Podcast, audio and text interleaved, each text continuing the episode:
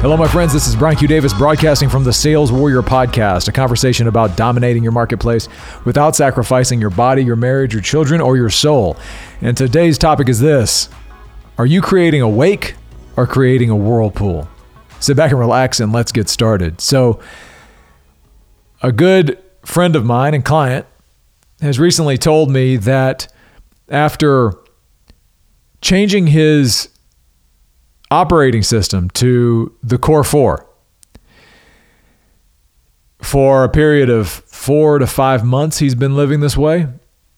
He told me today that all of a sudden his wife wants to get up at 4 a.m. with him and go work out.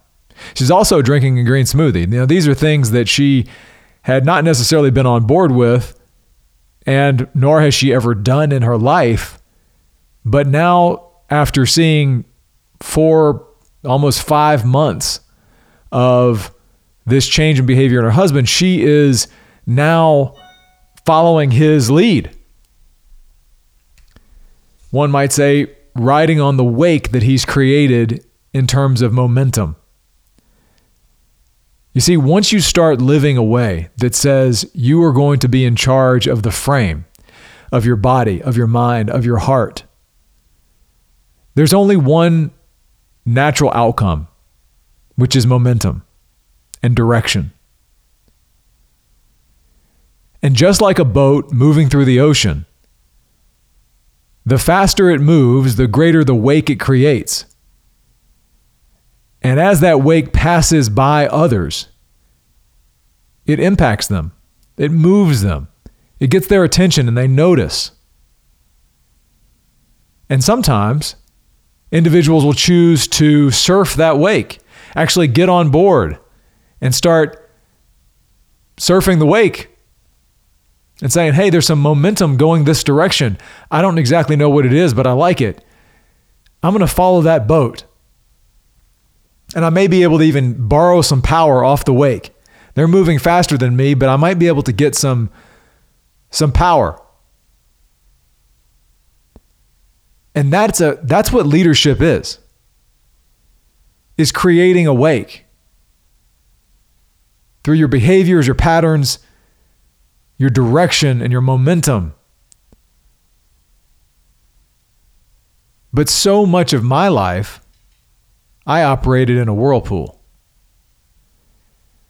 Especially for the past 8 9 years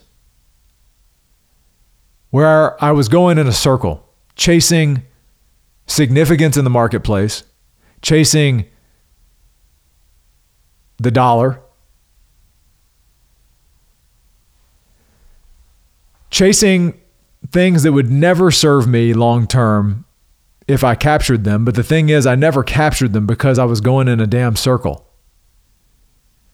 of winning briefly and then chasing and chasing and chasing for that quick moment of winning again. And boats that are going around and around like that don't create wakes that impact other people. They just create whirlpools that suck other people down with them. And this is so much of the place where many, many business development executives find themselves. In this whirlpool trap of every quarter, every year chasing a number, but actually not understanding the why behind it or having no meaning behind what they're doing. And when they invariably capture that number or capture that target or that award, it's as brief as a brief as a breeze of wind.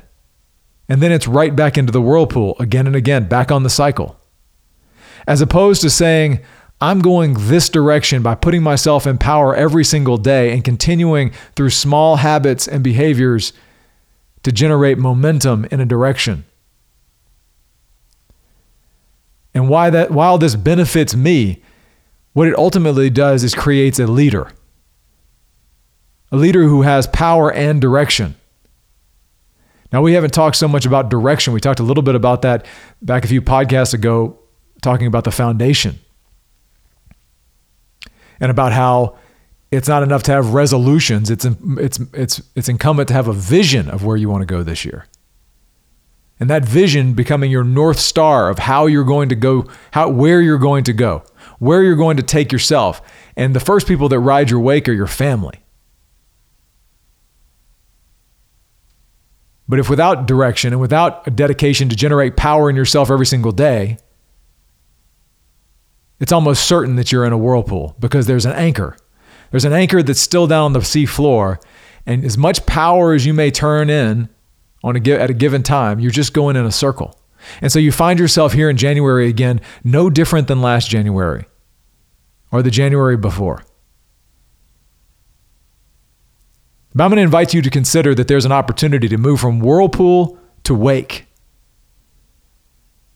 And if you listen to the previous podcast about the core four, that's the first beginning part of it is the understanding that you have the opportunity to put yourself in the most powerful position that you can be in every single day by subjugating your body, by orienting your heart and your mind, by increasing your intellect, But then there's a conversation about direction, and that's where we're going to go in the next few podcasts. But right now, I'd have you ask yourself the following question. Am I creating a wake that's impacting others around me with the power that I'm putting into the marketplace, or into my family, or into my community, or just into my day to day? Or am I creating a whirlpool?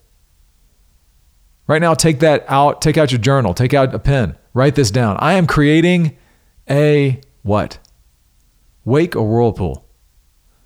And based on that answer, you may find that some of the questions that we cover in the coming days may help to guide you and give you some direction around either A, how to get out of the whirlpool, or B, where to take the power that you've got and start impacting more than just yourself.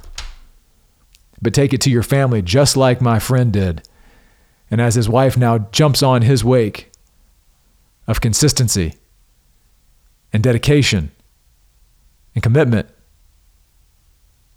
And now she's choosing better behaviors and more healthy things to do for herself, which will in turn give her more power to serve her children.